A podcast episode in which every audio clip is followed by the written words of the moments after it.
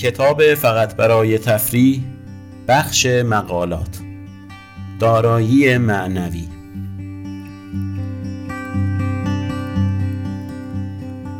بحث دارایی معنوی این روزها آنقدر داغ است که بعید است به اتاقی داخل شوم و پوستری یا نوشته‌ای در حمایت از یکی از طرفین بحث در آنجا نصب نشده باشد. بعضی ها فکر می کنند که امتیازنامه ها یا دیگر قوانین حمایت از مالکیت های معنوی باعث تباهی و فساد جهان خواهند شد. به اعتقاد آنها مشکل این قوانین آن است که از اعتدال خارج شده اند بلکه به باور آنها قوانین مرتبط با مالکیت های معنوی اصولا نوعی شر است که باید هرچه زودتر از دست آن خلاص شد. طرف مقابل فکر می کنند که کل اقتصاد جهان بر مبنای حقوق دارایی معنوی بنا شده است و تمام تلاششان این است که قوانین مربوط به امتیازنامه ها را مستحکم تر کنند. نتیجه این است که دیوار نوشته های له و علیه این موضوع پررنگتر و برجسته تر شوند. مشخص است که منظورم از اتاق بیشتر اتاقهای مجازی درون اینترنت است و نه کافه های شبانه سنخوزه. گوشه و کنار اینترنت پر است از مشاجرات مربوط به قوانین دارایی معنوی و مردمی که درباره همه چیز صحبت می کنند. از اصلاحیه اول گرفته تا این موضوع که دارایی معنوی ممکن است در آینده توسعه نرم افزارهای متنباز را غیر ممکن کند. وقتی که من می‌خواهم به این مسئله فکر کنم به جایی می‌رسم که رسما می‌توان آن را دیوانگی خواند. مسئله این نیست که من نظری ندارم به نظر من دارایی معنوی چیز ارزشمندی است. ولی این دقیقا چیزی است که هر دو طرف دعوا آن را قبول دارند. به شما گفتم که جریان خیلی گیج کننده است.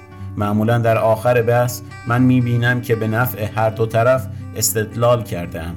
جریان هم این است که دو طرف بحث از هر دو چیز مستقل دفاع می کنند و این وسط دارایی معنوی فقط یک اسم است که هر دوی آنها به کارش می‌برند. برای خیلی ها از جمله من دارایی معنوی چیزی است مربوط به اختراعات انسانی. یعنی دقیقا همان چیزی که انسان را از حیوان جدا می کند و خب از انگشت و اینجور چیزها. در این فضا خود اسم دارایی معنوی یک توهین است. چون اختراع یک کالا نیست که بشود مالک آن بود یا آن را خرید و فروش کرد. اختراع همان آفرینش است و ارزشمندترین کاری است که موجود انسان می‌تواند انجام دهد. ابداع هنر است. آن هم یک هنر پررنگ و درخشان. مونالیزا یک ابداع است. درست همانطور که برنامه حاصل از یک شب پرکار پشت کامپیوتر که برنامه نویس به آن افتخار می کند هنر است. چنین چیزی را نمی شود ارزش گذاری کرد یا حتی فروخت. چون بخشی از هویت فردی است که آن را به وجود آورده. این نوع از تولید خواه به شکل نقاشی باشد یا موسیقی یا مجسم سازی یا نوشتن یا برنامه نویسی. باید مقدس باشد. تولید کننده و محصول رابطه ای با هم دارند که غیر قابل تقلیل است. درست مثل رابطه مادر و فرزند یا رابطه بین غذای چینی و MSG اما در عین حال محصول باید در اختیار هر کس دیگری که می‌خواهد از آن استفاده کند یا آن را تغییر دهد هم باشد چون این محصول همان انسانیت است و در همین حال در سمت دیگر صنعت هست با ارزش تقریبی 7 گازیلیون میلیارد دلار آمریکا در سال که دارایی معنوی نامیده می شود. این روزها خلاقیت انسانی اتیکت قیمت خورده و اتفاقا قیمتش هم خیلی بالا است. خلاقیت کمیاب است و در نتیجه نه فقط گران که بسیار هم پرمنفعت است. این زاویه دید باعث یک بحث جدید می شود که کاملا با قبلی فرق دارد و آدمهای متفاوتی را هم درگیر می کند. آدمهایی در اینجا بحث می کنند که حاصل خلاقیت بشری را دارایی می نامند. این آدمها الزاما وکیل نیستند. یک بار دیگر به عنوان این فصل نگاه کنید تا متوجه شوید که آدمهای معتقد به دارایی تا الان که برنده بودند حداقل اسم آنها که پیروز شده. پس مشکل چیست؟ مشهورترین مفهوم در دنیای دارایی معنوی کپی رایت است. کپی رایت در واقع شرایطی است که سازنده طی آن اعلام می کند که در مورد این محصول چه حقوقی را به دیگران اختصاص می دهد. صاحب محصول حق دارد اعلام کند که دیگران با پذیرش چه قواعدی باید از محصول او استفاده کنند. کپی رایت دار کردن یک محصول هم کار ساده ای نیست.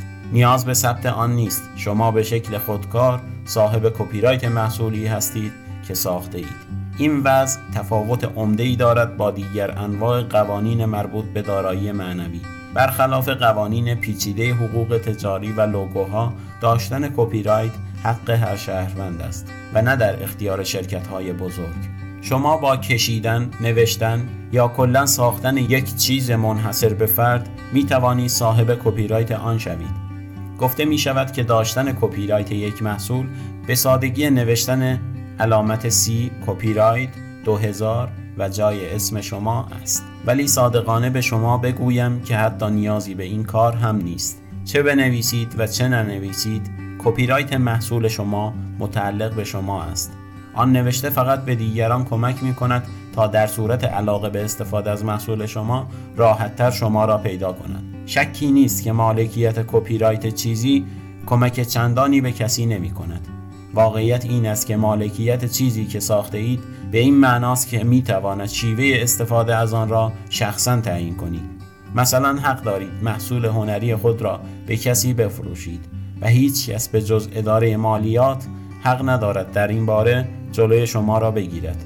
ولی جریان چیزی بیشتر از پول است و این دقیقا همان چیزی است که باعث گیجی بیشتر مردم می شود برای مثال شما به عنوان صاحب کپی رایت یک کالا این قدرت را دارید که با کالایتان کارهای جالبتری از فروش آن انجام دهید. مثلا اینکه برای آن یک مجوز تعیین کنید.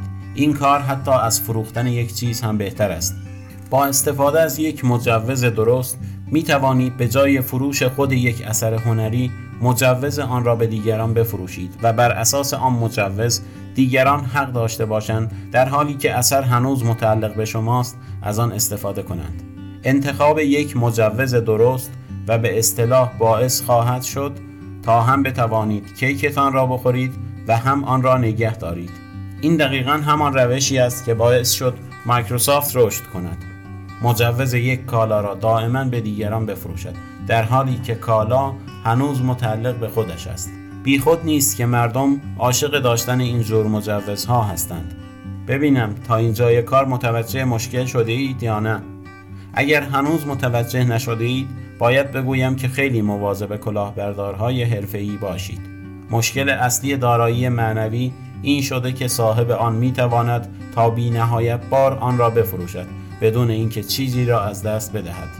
شما هیچ ریسکی نمی کنید و در واقع حتی این را در مجوز خود می گنجانید که اگر کالا عیبی پیدا کرد یا باعث عیبی شد شما هیچ مسئولیتی نخواهید داشت. به نظر نامعقول است. دقیقا. مشکل این است که هیچ کس از مصرف کننده حمایت نمی کند. اوضاع از این هم بدتر است. صاحب کپی رایت نه تنها حق فروش محصولش را تا ابد خواهد داشت که می تواند علیه هر کسی هم که محصولی شبیه محصول او تولید کند شکایت کند. واضح است که صاحب کپی رایت صاحب حقوق کارهای مشتق از کار اصلی هم است واضح است؟ نه چندان. خط مرز بین الهام و تقلید کجاست؟ اگر دو نفر به شکل مستقل به یک ایده برسند چه؟ آیا بحث سر این است که کدام یکی زودتر قطار فروش دوباره سه باره هزار باره همان محصول را راه خواهند انداخت و دیگری حق نخواهد داشت حتی کارش را به کسی عرضه کند مسئله این نیست که فقط از مصرف کنندگان حمایت نمی شود جریان این است که دارایی معنوی از دیگر افراد خلاق هم حمایت نمی کند و جلوی بروز خلاقیت آنان را می گیرد. چیزی که بحث را زشتر هم می کند این است که بسیاری از مدافعین قوانین دارایی های معنوی قویتر استدلال های خود را بر مفاهیمی مثل دفاع از حقوق هنرمندان و مخترعان بنا می کنند. چیزی که به نظر می رسد در این میان مغفول می ماند این واقعیت است که نتیجه دادن قدرت بیشتر به یک عده از مردم گرفتن قدرت از دیگران است و در این شرایط غیر منتظره نخواهد بود اگر بشنوید که بیشترین شرکت هایی که استدلال هایشان به سمت تقویت قوانین کپی رایت است دقیقا همان هایی هستند که بیشترین نف را از این قوانین می‌برند. این قوانین توسط هنرمندان یا مخترعین تقویت نمی شود بلکه مدافع این قوانین شرکت هایی هستند که زندگیشان به خلاقیت افراد دیگر وابسته است. و البته وکلا را هم نباید فراموش کرد. نتیجه قوانینی مشابه قانون نه چندان مشهور کپی رایت هزاره دیجیتال که آخرین بقایای حقوق مصرف کننده کالاهای کپی رایت دار را از ایشان گرفت. اگر حالا به این نتیجه رسیده اید که کپی رایت از نظر من چیز نامناسبی است باید بگویم که در اشتباهید. من گاهی واقعا عاشق کپی رایت هستم و تنها مشکلم هم این است که نباید روی حقوق نویسنده بیش از حد تاکید شود. قرار نیست ترتیب مصرف کننده را بدهیم. من این را نه به عنوان یک مصرف کننده که به عنوان تولید کننده یک کالای کپی رایت دار می‌گویم. چه در مورد این کتاب و چه در مورد لینوکس. من به عنوان فرد دارای کپی رایت حقوق خودم را محفوظ می دانم ولی با هر حقی الزاماتی هم همراه می شود من ملزم می شوم که از حقوقم استفاده منصفانه کنم نه اینکه از آن به عنوان اسلحه‌ای علیه کسانی که این حقوق را ندارند بهره ببرم همانطور که یک آمریکایی بزرگ یک جایی گفته نپرسید که کپی رایت چه کاری برای من کرده بلکه بپرسید که شما چه کاری برای کپی رایت می توانید بکنید یا یک چنین چیزی. و در نهایت باید بگویم که حتی با وجود مواردی مثل کپی رایت هزاره دیجیتال کپی رایت هنوز شکلی نسبتا معتدل از دارایی معنوی است. مفهوم استفاده منصفانه هنوز معتبر است و داشتن کپی رایت چیزی به معنی مالکیت تمامی حقوق مربوط به اثر توسط معلف نیست. اما در مورد حق اختراعها علایم تجاری و اسرار تجاری دیگر نمی شود همین نظر را داشت. در دنیای دارایی های معنوی اینها مواد مخدر سنگین هستند. بحث درباره حق اختراع نرم افزار آنقدر در شرکت ها باعث دعوا شده که حرف زدن در این مورد در حلقه های فنی رسما حرکتی تحریک آمیز و دور از ادب به حساب می آید درست مثل حرف زدن در مورد مالکیت اسلحه، سخت جنین، مصرف هشیش و بهتر بودن مزه پپسی از کوکاکولا. دلیلش هم این است که حق اختراها در بسیاری از جهان کنترل کامل بر ابداعات را به مالکان حق اختراع می دهند بدون اینکه جنبه های مثبت کپی رایت را حفظ کنند. یکی از بدترین جنبه های حق اختراع در مقابل کپی رایت این است که شما با ابداع یک چیز جدید به خودی خود صاحب حق اختراع آن نمی شوید بلکه باید تمامی مسیر دردناک و پیچیده و دشوار برای درخواست یک حق اختراع را در دفتر مخصوص به این کار طی کنید درخواست برای یک حق اختراع درست مثل ایستادن در صف دریافت گواهینامه رانندگی است با این اختلاف که باید به همراه حداقل دوازده وکیل متخصص حق اختراع در صف بایستید و صف هم در حدود دو سال تمام طول می کشد. خلاصش این است که دریافت یک حق اختراع کاری نیست که عصر چهارشنبه که بچه ها خوابند بروید و انجامش بدهید. برای درک عمق فاجعه این را هم بگویم که گاهی اداره ثبت حق اختراع ممکن است. منابع لازم برای بررسی اینکه آیا اختراع شما واقعا یک اختراع است را هم نداشته باشد. آنها انیشتن را استخدام نکردند تا اختراعات را بررسی کند و در نتیجه بررسی اختراعات جدید معمولا به درستی انجام نمی شود.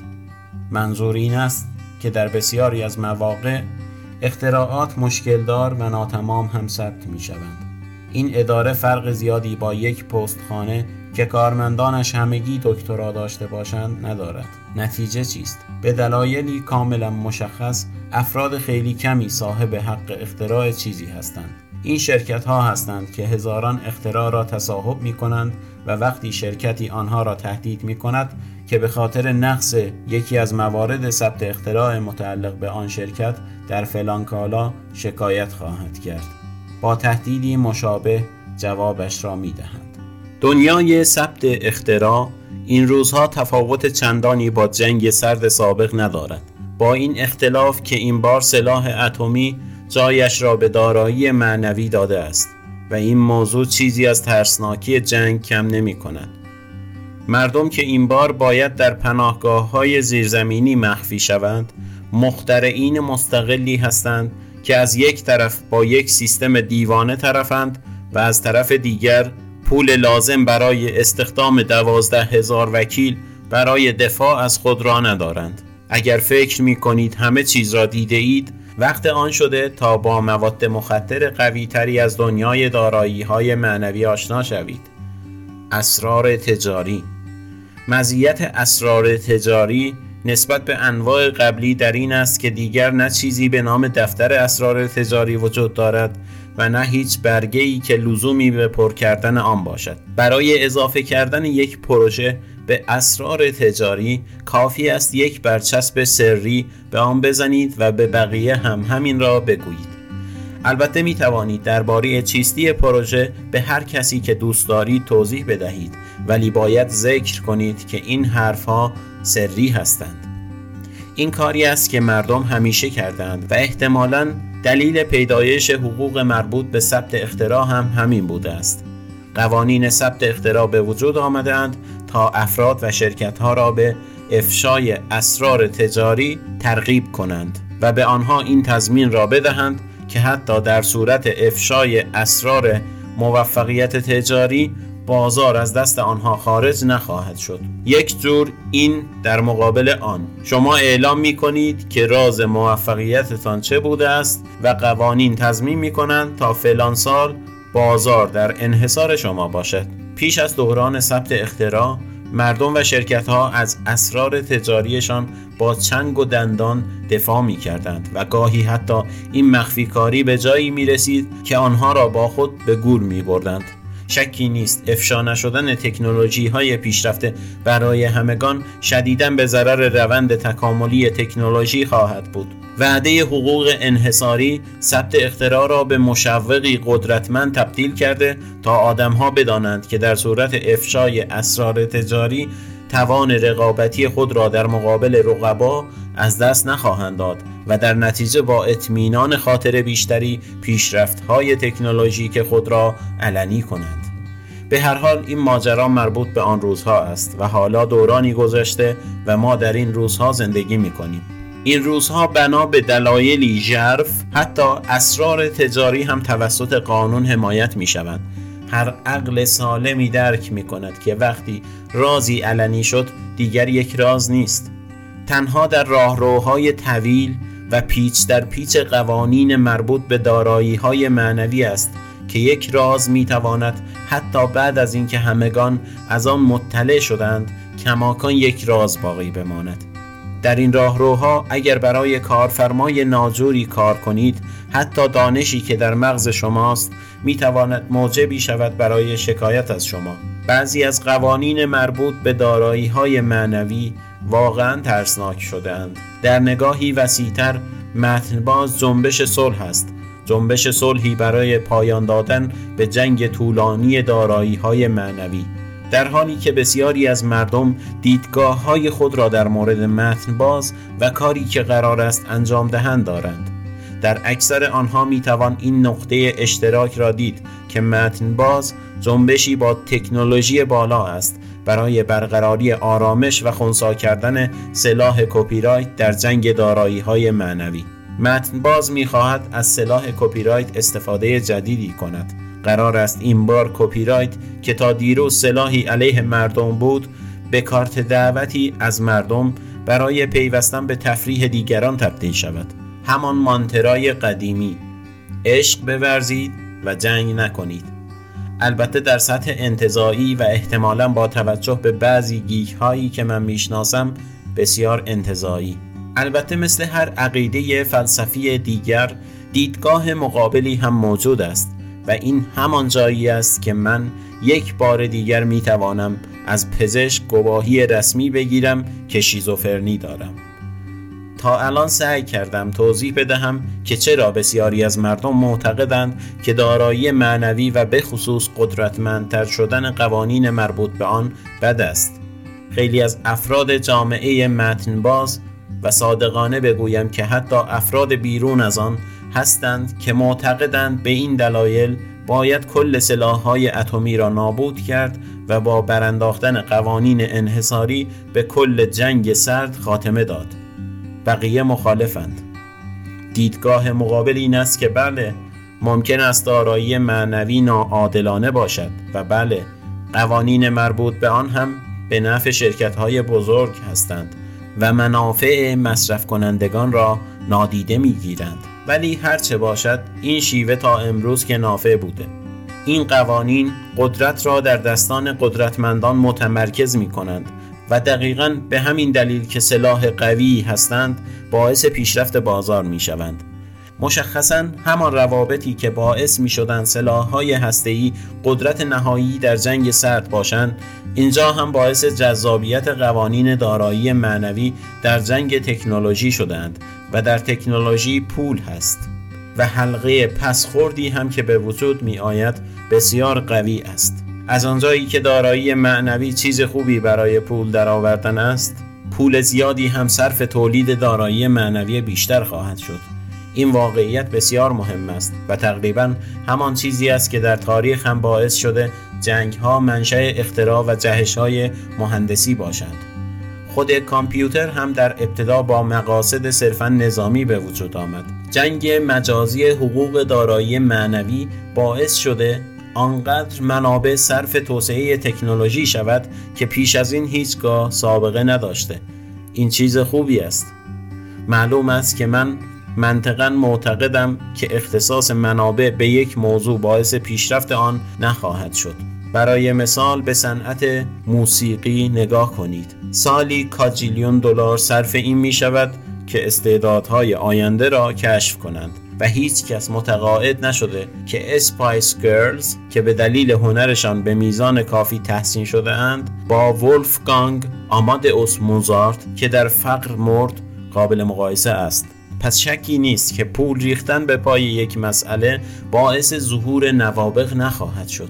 اما این نظریه که پول نابغه نمی سازد در مدل های بلند مدت صنعتی کارایی چندانی ندارد. نبوغ آنقدر غیر قابل پیش بینی تقسیم شده و یافتنش آنقدر مشکل است که برنامه ریزی بلند مدتی که منحصرا مبتنی بر کشف و جذب نوابق باشد به جایی نخواهد رسید. توسعه تکنولوژیک و متاسفانه موسیقی این روزها نه مبتنی بر انیشتنها و موزارت ها که وابسته به لشکر عظیمی از مهندسین زحمتکش و در مورد موسیقی دختران جوان است که حتی اکثر ممکن است گاه گاه جرقه ای از خلاقیت بروز بدهند. منابع بیشتر باعث بروز هنر والا نخواهد شد اما رشد آرام و مستمر را تضمین خواهد کرد. در نهایت هم این بهتر است. شاید مفهوم لشکر مهندسین زحمتکش بار رمانتیک و کشش بسیار کمتری نسبت به یک استعداد خارق‌العاده داشته باشد. فقط کافی است تعداد فیلم هایی که در مورد دانشمند دیوان دیده اید را با آنهایی که در مورد لشکر مهندسین زحمتکش ساخته شده اند مقایسه کنید. وقتی صحبت از کسب و کار است احتمالا همه به دنبال جرقه های خلاقیت هستند. اما چیزی که بیشتر مورد توجه است پیشرفت های کوچک اما مستمر در طول زمان است. اینجاست که نور دارایی معنوی می درخشد دارایی معنوی بالیده و تا به امروز موفق بوده است. تا مانند جام مقدس تکنولوژی مدرن به این ماشین بزرگ سوخت برساند. به لطف دارایی معنوی ماشین بزرگ تکنولوژی تا امروز بدون اختلال به رشد آرام خود ادامه داده است. تکنولوژی دیگر شاهد جهش های عظیم نیست اما رشد آن کاملا قابل اتکا است. پس من هر دو طرف را می بینم البته باید اعتراف کنم که در اکثر مواقع ترجیح می دهم فقط طرف مفرح و خلاقانه دنیای تکنولوژی را نظارگر باشم. دنیایی که در آن عوامل اقتصادی همیشه تعیین کننده نیستند. من رویایی دارم. رویای من روزی است که قوانین دارایی معنوی بر مبنای اخلاقیات نوشته شوند و نه در این مورد که چه کسی قرار است سهم بزرگتری از کیک را تصاحب کند. به من اعتماد کنید. من از اقتصاد سر در می آورم ولی در عین حال نمی توانم. آرزو نکنم که اقتصاد چنین تأثیر منفی بر قوانین دارایی های معنوی مرتبط با تکنولوژی های نوین نداشته باشد. های اقتصادی که در پی تقویت قوانین دارایی های معنوی می آیند و ناتوانی ما از استفاده از عباراتی مثل استفاده منصفانه یا خلاق در متون رسمی باعث شده که این دو دیدگاه مرتبط با دارایی معنوی اینقدر جدا از هم رشد کنند. درست مثل دعوای دو همسایه اینجا هم هیچ یک از طرفین حاضر نیستند قبول کنند که جواب صحیح احتمالا جایی در وسط این دو حد نهایی قرار دارد. همانطور که تصویب متاسف کننده قوانین کپی رایت هزاره دیجیتال نیز نشان داد های اقتصادی به خوبی کار می کنند سوال این است که چه نوعی از قانون دارایی معنوی می تواند رشد تکنولوژی را تضمین کند بدون اینکه آن را به طور کامل زیر نظر منافع خام مادی درآورد؟ مسئله وقتی جدیتر خواهد شد که بدانیم تکنولوژی مدرن و به خصوص اینترنت در حال تضعیف اشکال قدیمی حفاظت از دارایی های معنوی هستند و این روند آنقدر سریع در حال رخ دادن است که ما از آن عقب مانده ایم و کسی هم توان پیشبینی آن را نداشته است. چه کسی تصور می کرد که مادر بزرگ های میانه غربی آمریکا روزی دستورات سوزندوزی را به شکل غیرقانونی از طریق اینترنت به اشتراک بگذارند؟ کپی آثار هنری و خود تکنولوژی در مقیاس بالا آنقدر همهگیر و آسان شده است که این روزها شرکت هایی که منافعشان در دارایی های معنوی است حراسان در جستجوی هر راهی هستند که بتوان از طریق آن جلوی این کار را گرفت. آنها همه تلاششان را انجام می دهند تا کپی آثار را ممنوع کنند یا حتی در صورت امکان تکنولوژی که این کپی را ممکن می کند هم غیرقانونی اعلام کنند. این تصویر چه مشکلی دارد؟ مشکل اینجاست که وقتی همه تلاش معطوف به این می شود که جلوی استفاده غیرقانونی از یک محصول گرفته شود استفاده قانونی از آن هم سختتر می شود نمونه مشهور این امر در دنیای لینوکس دعوای قانونی مشهور به DCSS است در مورد DECSS شرکت های سرگرمی از افرادی که به دنبال باز کردن کد دیویدی ها به منظور به اشتراک گذاشتن این کد روی اینترنت بودند شکایت کردند. برای قاضی مهم نبود که هدف نهایی این افراد قانونی است. او رأی داد که چون محصول پروژه قابلیت استفاده غیرقانونی را دارد حتی اشاره به اینکه از کجا می‌توان کدها را پیدا کرد هم در ایالات متحده غیرقانونی است. نام DECSS از ترکیب پیشوند D به معنای برعکس یا باز کردن و CSS ساخته شده بود که مخفف سیستم مخفی سازی محتوا است. این نمونه عالی است. از کاربرد قوانین دارایی معنوی نه برای رشد خلاقیت که به منظور کنترل بازار و محدود کردن آنچه مصرف کننده حق دارد یا حق ندارد انجام دهد. نمونه ای از حرکت اشتباه قوانین دارایی معنوی. به هر حال این استفاده اشتباه از قدرت دارایی معنوی محدود به موارد تکنولوژیک هم نیست. یک مثال کلاسیک دیگر مربوط به استفاده از قوانین اسرار تجاری برای تعقیب و متوقف کردن کسانی که سعی کردند عموم مردم را نسبت به کلیسای ساینتولوژی آگاه کنند.